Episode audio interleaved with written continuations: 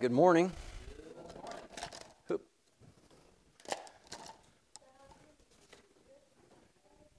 think we should still have enough. I had a, didn't realize it till I started folding them here that I had a number of them misprints. So.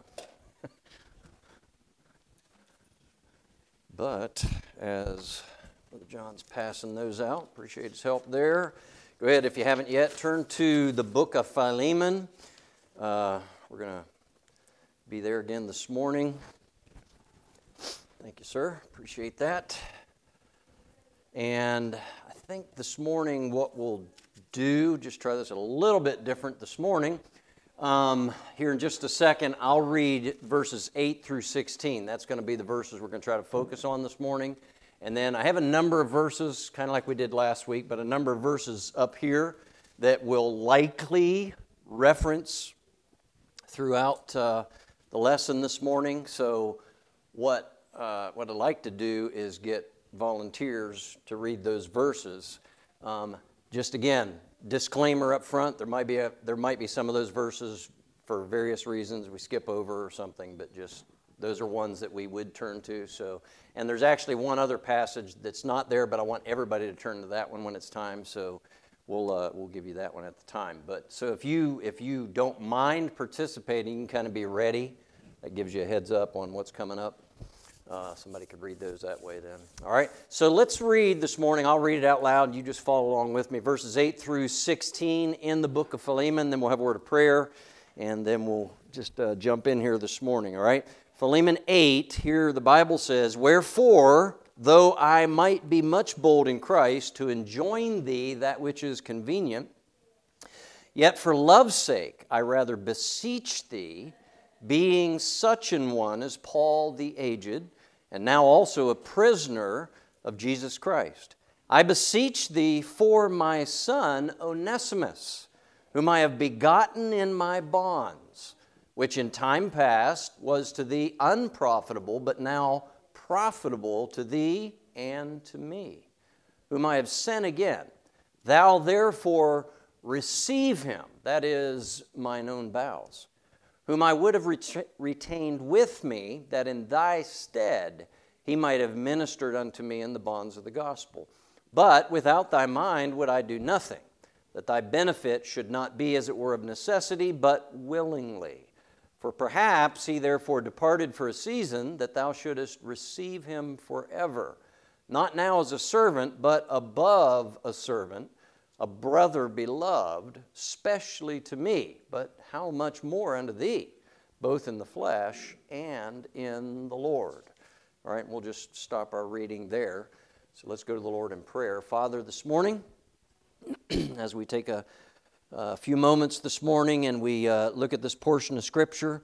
Uh, first of all, we, we thank you, Lord, for, for this. Thank you for your word, and we pray that you'd help us now to uh, give it our attention. We pray that you would uh, uh, just work in each of our hearts. Help me to have clarity of thought in uh, presenting this, and then just in, in your will and, and way here. And then also, Lord, we just pray that you would work in each of our hearts, help us to be receptive and responsive uh, to your word in the way that would please you. And we ask these things in Jesus' name, and for his sake we pray. Amen. Again, this uh, book, Philemon, is, is one of these, one of the few, short, uh, as in just one chapter, uh, books in the Bible. There's several of them in the New Testament, only one in the Old Testament, by the way but uh, several of them, and this is, uh, this is often looked at as the most personal uh, books because it, it is. It's basically a personal letter from the Apostle Paul to this man Philemon, whom he had known and obviously had had uh, an influence in his life in, in the past from, from the time that he wrote it. And uh, it would seem from verse 19, we didn't read that this morning, but uh, it would seem that Paul probably was the the human instrument uh, that God used in Philemon's life for Philemon getting saved. All right, so he had that connection, and, and um, uh, it appears that they had a very close and good relationship for, for a number of reasons. But um, you remember the, the general gist of the whole situation is it, it seems that Onesimus, who's named in here, we read his name down in verse 10 there, Uh, he was a slave who had belonged to Philemon, and apparently, well, he ran, he ran away from him. He left him, and apparently, he probably stole some things as well. So he had done wrong to Philemon in, uh, in probably several ways, you could say. And uh, he runs away to Rome, apparently. Uh, I guess it'd be kind of like today in America, somebody running to New York City, you know, just to blend into the crowd and kind of be lost, if you want to say, in the numbers, that kind of an idea. In that day, Rome would have been very similar to that. And, uh, you know, somehow or another, of course, the Lord obviously was orchestrating things, but, uh, and that's, you know, that's a whole separate lesson from what we might even look at this morning. But it's interesting how God just kind of directs things and allows things, but directs things to where His, you know, He puts you in contact with certain people and so on and uh, his, his will can be accomplished in, in our lives that way. But somehow he comes in contact with Paul while Paul's in Rome, uh, perhaps while Paul was in prison, most likely, um, because he's still a prisoner as he writes this. So uh, while he was in, in Roman custody, Onesimus comes in contact with him. Maybe Onesimus got picked up in Rome for something and was in, put in jail too, and somehow they came in contact that way. It's very possible. Uh, but um, anyway, through that, that contact and relationship, obviously now Onesimus has gotten saved. And so that, that puts another dynamic, if you want to say, in the whole scheme of things. Not only was he a slave to somebody that Paul knew and really you know, was a good friend with, but he's also now a, a fellow convert of, of Paul's, if I can word it that way, as well as now a brother in Christ. And I mean, the whole dynamic is, is completely changed because of all this, all right? And so, this letter, the whole purpose, the point of this letter, we just read it this morning here, is Paul's writing to Philemon to get him to receive Onesimus back. And again, not just let him come back, but to welcome him back and more than just the relationship they had before, that he was a slave that belonged to Philemon, but now as a brother in Christ. So, I mean, again, this is a, uh, an interesting context if you, that you could talk about a lot of other relationships here, but that's not the purpose of this. this. In our study, our focus is looking at this appeal, which we see beginning now in the verses we read this morning uh, the first seven verses, if you remember, basically are Paul talking about Philemon, thanking, you know, expressing thanks to him and the fact that he, he was thankful to God for him. He prayed for him. He, he mentions a number of qualities about Philemon's character. So, so obviously, Philemon was a good man. All right, he was a good, godly man, had a good reputation, testimony. His life had affected others. We remember that he was a refreshment to people. I mean, that, that's, a, that's an amazing statement to be said there. And so Philemon is being asked by Paul to receive Onesimus back. Now, let me just say that from the personal standpoint, this can be probably one of the more difficult lessons for us this morning as we read part of this, because if we stop and think about some of the practical application here, uh, you, will see what I mean in, in just a few moments. But there's, there's a strong lesson for us here all right, about forgiving others. And we're going to get to that uh, here this morning. But everybody here has been wronged to some degree or another, all right? Whether it's some of the little kids, you know, ah, Billy took my toy, or whatever it is, to somebody really uh, hurting you in life, you know, whether it's through a, a personal relationship, a marriage relationship. I mean, there's all kinds of uh, scenarios, of course, that exist in this world and uh, there's, a, there's a great lesson here on forgiveness for us. But as we look at this, let me just read this, this statement I got here so we can just launch into this. But we see that because Philemon's a good man and has good character, and because the good relationship enjoyed between Philemon and Paul, Paul knows he can appeal to Philemon for the former's runaway slave who is now a saved, changed, and forgiven man himself. In this present text here, we see the apostle appealing to Philemon to forgive Onesimus and allow for reconciliation. And so, as our focus this morning, I want to notice the basis and manner of this intercession that's undertaken here by Paul. And according to this letter, we'll see three reasons this morning why Philemon should receive and forgive Onesimus here. All right? Um, and like I said, you know, we'll, we'll spend a little more time on some things than others, but there's, there's some really good spiritual lessons in this for us. And uh, we might not be able to focus on all of that uh, because of time restraints this morning. But let me also say that I want to point your attention to verse 12. All right, because this is, you, will notice as he says, Wherefore, though I might be much bold in Christ to enjoy, he, he, he goes down here, but it's not till verse 12 that he actually tells Philemon what he wants him to do. All right, so everything else up to verse 12 in this letter is just leading up to that. Verse 12 is, is it's very short and simple in that verse, but this is what Paul's writing about, the whole letter. All right, I want you to receive him. That's what he says. Receive him. Now, this particular word, receive here, there's, there's a not, well, there's several words used in the New Testament translated receive, all right?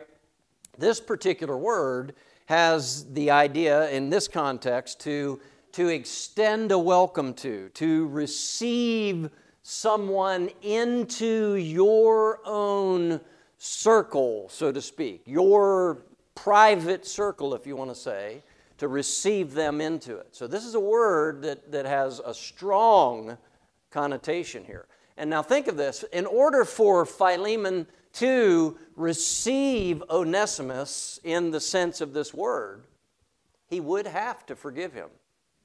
There would be no way for him to legitimately do this, to receive Onesimus back in this way, without forgiving him. There'd be no way. All right? So Paul's writing to him and he, he's asking him to forgive him. And before I even get into the first reason, I want, I want you to think about this. What does it mean to forgive someone? I mean, we could probably get into a long discussion about this, but I mean, the word forgive, the Bible word forgive, the basic definition of it means to cancel something, to remit something to forgive, okay? To, to just, you do away with it. All right? It's easy to see because the word was, in many ways, a financial word to forgive a debt, to cancel something. Somebody's account is overdue or whatever, but the person cancels it.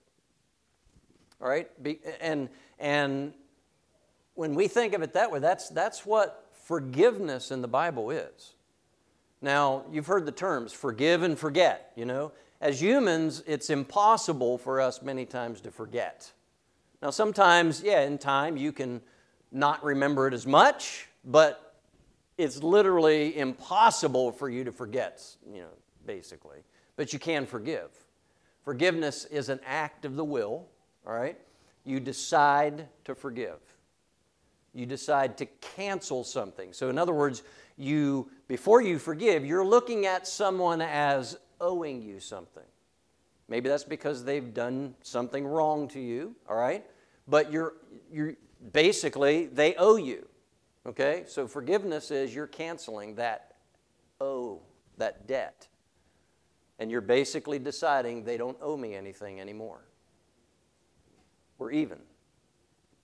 All right? So as we get into this, keep these, these words in mind here. So, in order for Philemon to welcome and allow Onesimus now into his personal circle, those that he really counts dear, he would have to forgive him.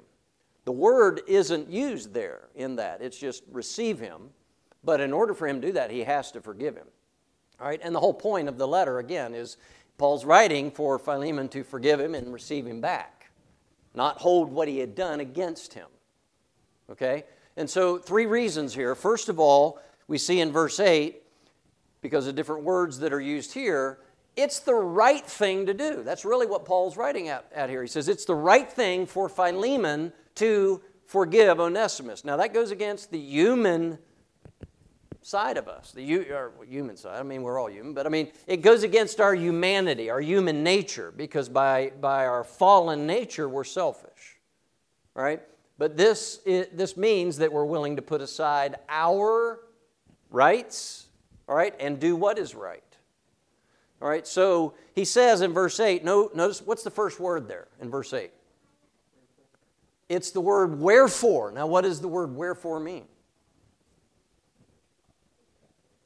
All right, or you could think of it as he's saying, because of this, all right, so what's he saying? What, what, he's appealing to what he had already written about Philemon. You know what?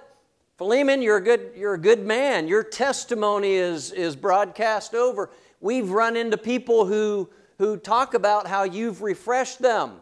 So, because of this, because of your character, because of your testimony, that's how he starts out here. So, it, and, and again, the whole point he's making is it's the right thing for Philemon to do because it reflects Christ, right? Wherefore, so this again, it peels back to his character and so on. And the bottom line is, you know, men of character do the right thing. Ladies of character, right? I'm not trying to overlook you. Uh, do the right thing even when it doesn't come easy to do. But that's what character is it's doing the right thing. And so uh, it's the right thing to do. And then notice the, the other words he says, I enjoin thee, all right, where, wherefore, because your testimony, I might be much bold in Christ to enjoin thee that which is convenient. Now, these are some older English words here, but to enjoin is the idea of to charge or command you. Convenient is what's proper, what's fitting. Now, we use the word convenient today as something that, you know, this is convenient, it makes it easy. That's not the, what the word means here. It means what's right, what is proper. Okay? So uh, that's the idea what he's saying. I could just command you. I could use apostolic authority and command you because you know it's the right thing to do. But I'm beseeching you instead, is what Paul's saying here. All right? Yet for love's sake, verse 9, I rather beseech thee, being such an one as Paul the aged, and now also a prisoner of Jesus Christ, right? So, um, really, I mean, think of this again. Put yourself in Philemon's shoes or sandals, whatever he was wearing. But this guy, and again, based on what we see about Philemon, it seems very unlikely that Philemon had mistreated Onesimus. He probably was very, very good to him. But yet, Onesimus took an opportunity, and we don't know exactly what all he did, but he obviously wronged Philemon, and he ran away. All right? Took off. Maybe Philemon had entrusted him with, you know, uh, some something to go to maybe to make a trip and go take care of some business, and he misused that trust. You know, well, he, he said, "Well, I'm just going to take this and go and enjoy it, you know, whatever.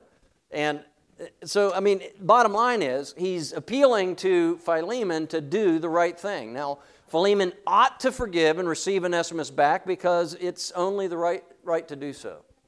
Bottom line is, as a Christian, do you realize it is never right for us to not forgive somebody? Now, we could ask, okay, what does that mean? What's forgiveness and so on? Now, hopefully we'll get to explain some of this as we go here, but some, if somebody would read Matthew 18, 21 through 22, those first couple verses there, you're, you're familiar with these verses, but just notice the statement here. Go ahead, Then came Peter to him and said, Lord, how oft shall my brother sin against me, and I forgive him? Till seven times? Jesus saith unto him, I say not unto thee until seven times, but until seventy times seven. Okay, you're, you're familiar with that passage, remember? And, and obviously, the idea, what Jesus is saying is, you know, it's not like you put a limit on your forgiveness.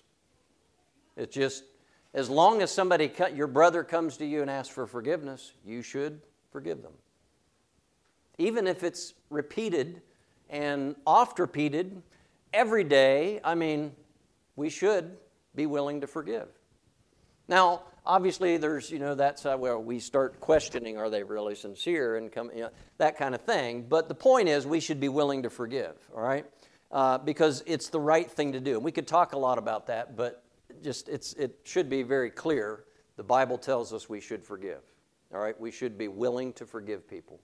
Now, this kind of goes in conflict with a lot of things that you hear in our American Christian society, and I'm using those terms very loosely, but you know about Christian liberty and all this, which is focused on my rights, right? I can do this because I have liberty or whatever. I mean, Bible Christianity in reality is about us giving up our rights. It's not about us exercising our rights. And that goes against American ideology in a lot of ways. Because, you know, the American mindset, particularly today, is all about this we have our rights. We're not going to, you know. Anyway, but as God's people, we need to do the right thing and not be so concerned about our rights. All right, secondly, we see this beginning in verse 9, but Philemon should forgive Onesimus, receive him and forgive him because it's the loving thing to do. Again, Paul here, he's instead of commanding Philemon to forgive, he's beseeching him to forgive for the sake of love. Again, notice verse 9, it begins with that phrase, yet for love's sake. All right? And, and the whole point, I'd rather beseech thee, all right? To, and then he gets to the point in verse 12 to receive him. All right? So, for love's sake. So, it's not only the right thing to do, it's the loving thing to do. Now, first of all, and I'll be quick with this, all right? Because, again, it should be kind of obvious to us. But uh, two things, two, two uh, levels, if I could say it that way, of love here that could be seen is first of all, Paul's telling him it's the loving thing to do because of Philemon's love for Paul. Basically, Philemon, if you love me, you should forgive him. All right? But then, more important than that is if you love Christ, you should forgive him. It's the loving thing to do. It's not just the right thing to do. You know, what think about this for a second and we got to be quick with this, but what's the greatest motivation to do something that there is? According to the Bible, according to 1 Corinthians 13, right? The greatest motivation in doing something is love. Now, let me just ask you this is it a good motivation to do something because it's the right thing to do? That's a good motivation, yeah. But a better motivation is love. And sometimes we do things simply because it's the right thing to do. And that's good. It's right to do those things. But love goes deeper than that. It goes to the, to the you know, the motive in our heart and, and that we want to do it because we love. Right? Not just because it's the right thing to do, and, and, but because of love. That, that makes a little bit of difference in that, all right? And so when you, when you think about that, read two verses here. First John, the, the next two verses, if somebody could read those. Appreciate First John 4. All right, John. Uh, John 4 19 says, We love him because he first loved us. All right. We love him because he first loved us. Sometimes we get caught up and, well, we love God. Well, that's only possible because he loved us, right? Um, somebody got John 14, 15, all right? If you love me, keep my commandments. Again, love is a great motivation. That's, that's the greatest motivation. Again, what, remember when Jesus, in, it's recorded in Matthew 22, Jesus was asked, What's the greatest commandment? What did he say? Love God supremely. I mean, probably really that's the positive statement of the first commandment of this Ten Commandments. Thou shalt have no other gods before me. That's a negative statement. That's written in a negative way. But in, in Jesus' answer, he answered it in a positive way. Best thing you can do, greatest thing you can do is love God supremely. Now, that make a difference in everything else, right? But to love God. All right? So think about a spiritual lesson here, and this is where we'll spend a few minutes here, and hopefully then not too much, but spiritual lesson on forgiveness, because this is this is a difficult thing in our lives many times. And as I said, there, I, I'm sure, I'm sure, I don't know everything about everybody here, but I'm sure that everybody here has been wronged by somebody. Now, depending on a lot of different things, the extent of that wrongness obviously is going to vary. Um,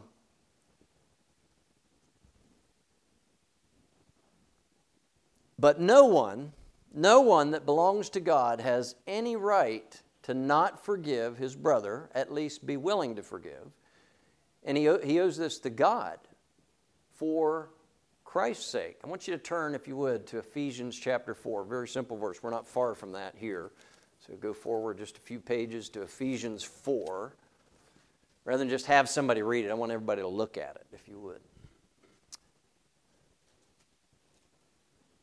This is part of a long passage in Ephesians 4 here about don't do this, but do this. Putting off the old man, putting on the new man, all right? The last verse in the chapter here says, And be ye kind one to another, tender hearted. And then notice this next part forgiving one another, even as God, and then notice those next three words for Christ's sake hath forgiven you. Do you realize that the basis for God's forgiving you is Christ? It's not you. It's not your repentance. All right? It's Christ. That is why God can forgive you because of Christ. Now, we're not going to be able to explain everything about that right now. We're going to see more of that unfold throughout this, this letter here. But because of Christ, because of who He is, and because of what He has done, God has a just basis to forgive you, no matter what you've done. Now, I say that, and you know, you, you know, everybody's nodding their head and so on. But when, when you hear the name Adolf Hitler, do positive or negative thoughts come to your mind?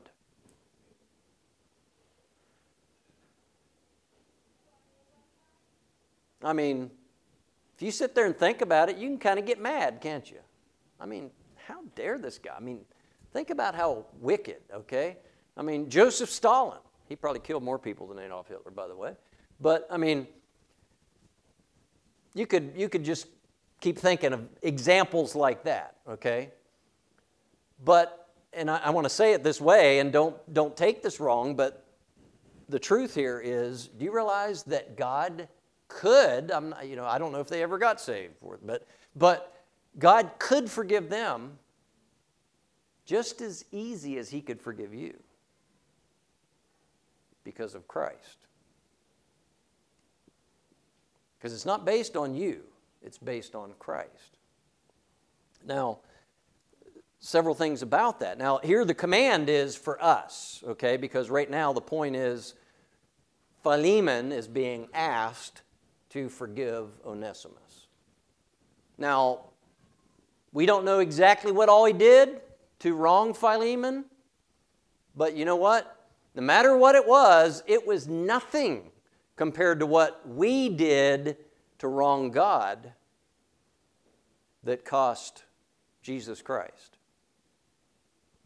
And no matter who you are, no matter what's been done to you, and I, am not just flippantly saying this. I hope you understand this. This is, this is a serious statement to think about and, and all. But no matter who has wronged you and to what extent, it, is, it does not compare to how we have wronged God and what it cost Jesus Christ.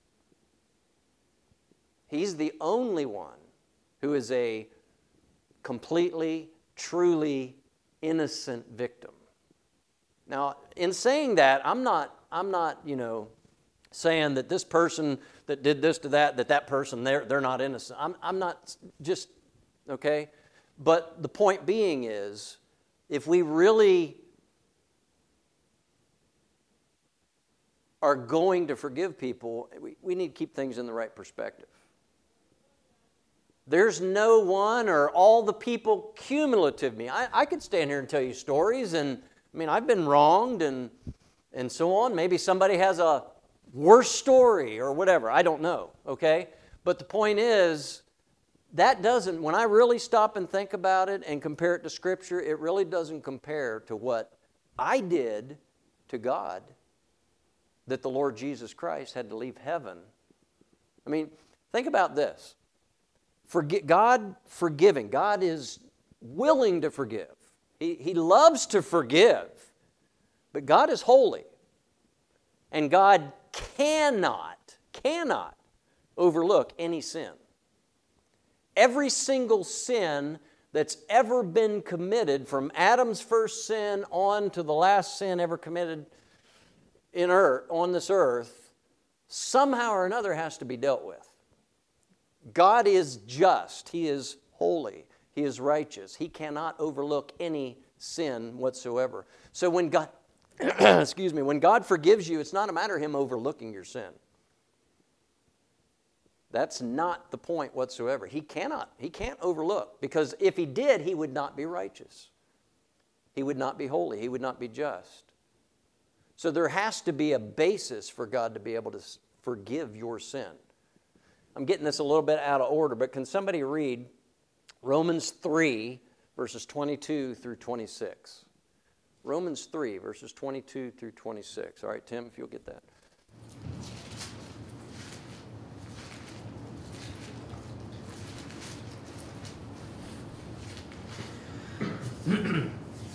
even the righteousness of God, which is by faith of Jesus Christ, unto all and upon all them that believe, for there is no difference.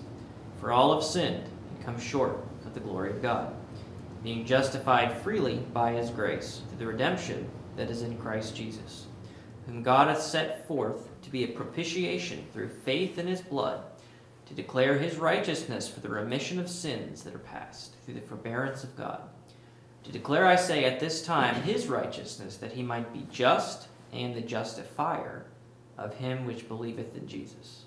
All right. There's a lot in those verses, okay, but just a couple things to highlight here so we can we can move on. The word forgiveness, uh, I don't believe appears in that, that passage, but there's a word there, justified. All right? Uh, justification, that's one of those great doctrinal words involved in our salvation. It basically means that God declares a sinner to be righteous and he treats them as righteous. Doesn't mean that they are in and of themselves righteous, but that's how God, it's, it's a legal term, all right? It, it's it's kind of like a, a judicial term. God declares you to be righteous. It's a, it's a judicial decision. Now, in, in that passage, it, it, he explains that God does that because of Christ. He can justify, let me word it this way God can justify the believing sinner because in, is it verse 25, that it uses the word propitiation, right? Which is, me, and Christ is the propitiation. Christ is the basis of satisfaction to God. So, because of who Jesus is and what he has done, God has a just basis to forgive sins. And I think it's verse 26 there that says that he can be just, righteous is the idea, and the justifier of him which believeth in, say, Jesus. All right? So, in other words, God can still be righteous and declare a believing sinner to be righteous. But it's because Christ totally satisfied the holiness of God in paying for those sins. It's not because you are repentant enough. It's not because you are believing enough. It's not because you are so cute and cuddly and it's because Jesus fully satisfied the demand, the holiness of God. So God will, and here's the point too as well God will forgive the believing sinner. It's not a matter of if, he will forgive the believing sinner because of Christ. Now, think about this. If he doesn't, he's wronging Christ. So, the picture, taking that back to Philemon, Paul is saying, if you really love me, you'll forgive Onesimus. And if you love Christ, you'll forgive Onesimus. I mean, uh, got a couple bullet points there. I mean, there's nothing that anyone could ever do to you that's worse than what you did to God, all right? And somebody could argue with that and, and so on, but we don't have time to, to get deeper into that. But here's another question How can you expect God to forgive you if you refuse to forgive others? You realize there's several statements, teachings that Jesus offered on that particular subject. Matthew 6, Matthew 18, and so on. Um, but, all right, and then this the Lord has already done all that His holiness allows Him to do to forgive. Now, what, what I mean by that is, okay, for those out in the world who are sinners who haven't turned to God, okay, God's already done everything that His holiness allows Him to do to forgive. He cannot forgive them until they repent and put themselves in the mercy of Christ. Salvation, this is an interesting thing. I, I, God is all powerful, right? God spoke the worlds into existence. I mean, when you start thinking about God's ability, His power, it's amazing, right? But you realize God could not just speak and, you know, forgiveness be able to come? There had to be, he had to do something. There had to be a basis for him to be able to forgive. That's why Jesus left heaven, became a man, and did all that he did so that he could satisfy the holiness of God. God then could still be holy and righteous, who he is, and have a basis to forgive people but it's through Christ. All right, and, and I got to move on here. Notice, notice two reasons. So it's the right thing to do, it's the loving thing to do, but thirdly, this is an interesting thing thrown into the mix here when you think about this, right? He says, really, in, in my words, but he says it's the profitable thing to do. Verses 10 through 16, uh, I got to get back to Philemon to see that. Verses 10 through 16, he says, I beseech thee for my son. Notice the, notice the way he words this. I'm asking you for my son, Onesimus. Now, Onesimus wasn't literally, in a physical sense, Paul's son. We know that. But he was his spiritual son, no less than Timothy was. And he, he already introduced Timothy in the letter, right? Uh, but he says, I beseech thee for my son Onesimus, whom I have begotten in my bonds. So while I've been a prisoner, I begot him spiritually. He was born again while I've been a prisoner. Again, probably Onesimus, somehow or another, he met Paul in prison, and that's how it, you know, there, this, this began. But he says, which in time past was to thee unprofitable, but now profitable to thee and to me. So, what he's saying is, you need to receive him back because it's the profitable thing to do. Because Onesimus has changed, he's converted, he's a different person now. He can be good for you. Interestingly enough, the word, the name, Onesimus, the guy that ran away, his name means profitable, beneficial, helpful, useful. I mean, various words that are used, but I mean, so it's an interesting. Now he's able to live up to that name, all right? He didn't before, obviously. But um, notice the, the words here, all right? He uses the word son in, uh, in verse 10. All right, it's interesting here that now he's, he's saying to Philemon, you need to receive him back because it's going to be the profitable thing for you to do. It's going to bring you benefit, is the idea. All right, now again, before I even mention these, think about, again, the spiritual lesson of forgiveness. Do you realize that if you don't forgive someone, you're not hurting them, you're hurting you? I mean, there's a lot about that in the Bible, and bitterness and, and all that kind of stuff. And it is beneficial to us to forgive people. It really is. All right? But he, he refers to Onesimus here as his son, verse 10. He refers to him as a servant, all right, in verses 11 through 14, talks about in verse 11, now profitable to thee, whom I've sent again, that thou, there, thou therefore receive him, that is mine own bowels, whom I would have retained with me, that in thy stead he might have ministered unto me in the bonds of the gospel. But without thy mind would I do nothing, that thy benefit should not be as it were of necessity, but willingly. In other words, to, to kind of paraphrase that, Paul's saying, you know, I would have loved to just kept him here because he's been helping me. But the right thing to do is to send him back to you. And he says, in the, in the end, it's going to be benefit to all, you know, profitable to all of us to send him back. It's going to be profitable to Philemon, it's going to be profitable to Onesimus, and profitable to Paul. All right? And so he refers to Onesimus as a son and as a servant here now. Of course, he was a slave, but basically he's saying he can be a profitable servant to you, profitable to help you. All right? There's, there's much, uh, could be much profit from Onesimus's life, and especially if Philemon would receive him and allow him to be reconciled. Paul beseeches Philemon to receive Onesimus as if it was in, uh, in Paul's place. Notice again, verse 12, he says, Whom I've sent again, thou therefore receive him. That is mine own bowels. And down farther, he, re- he talks about receiving him as he would him as he would Paul. He uh, says in verse 17, If you count me a partner, receive him as myself. So he's, he's asking him to not to, to receive Onesimus back, but not on the former grounds. Now receive him back more than just a servant, a brother. In fact, that's the next word he gets to, verses 15 and 16. A brother, beloved. But receive him as my son. Receive him as you would me. That's the idea here. It would be profitable, all right? Because of this, in verse 15 and 16, receive him as a brother. Because of the new relationship in the Lord, Philemon could be receiving Onesimus back forever uh, he's not just getting a servant back, but he's receiving a new brother in the Lord. Right? Onesimus was loved in a special sense by Paul here, but he's wanting to send him back for Philemon to be able to receive him.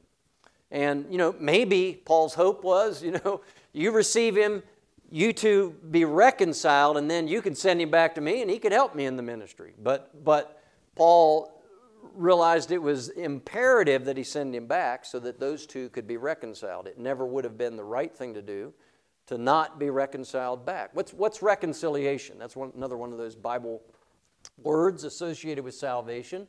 But what is reconciliation? Reconciliation is the bringing together of two parties that had been estranged or separated for some reason. All right? And most of the time in human relationships, there's, there's a mutual, at least to some extent, there's a mutual wronging, right? And bringing those two back. You know, somebody, in this sense, Paul was being the intermediary and working out between these two to get, to get back together so they have a right relationship. Reconciliation is a great doctrinal word used in salvation when a person gets saved, all right, they are reconciled to God.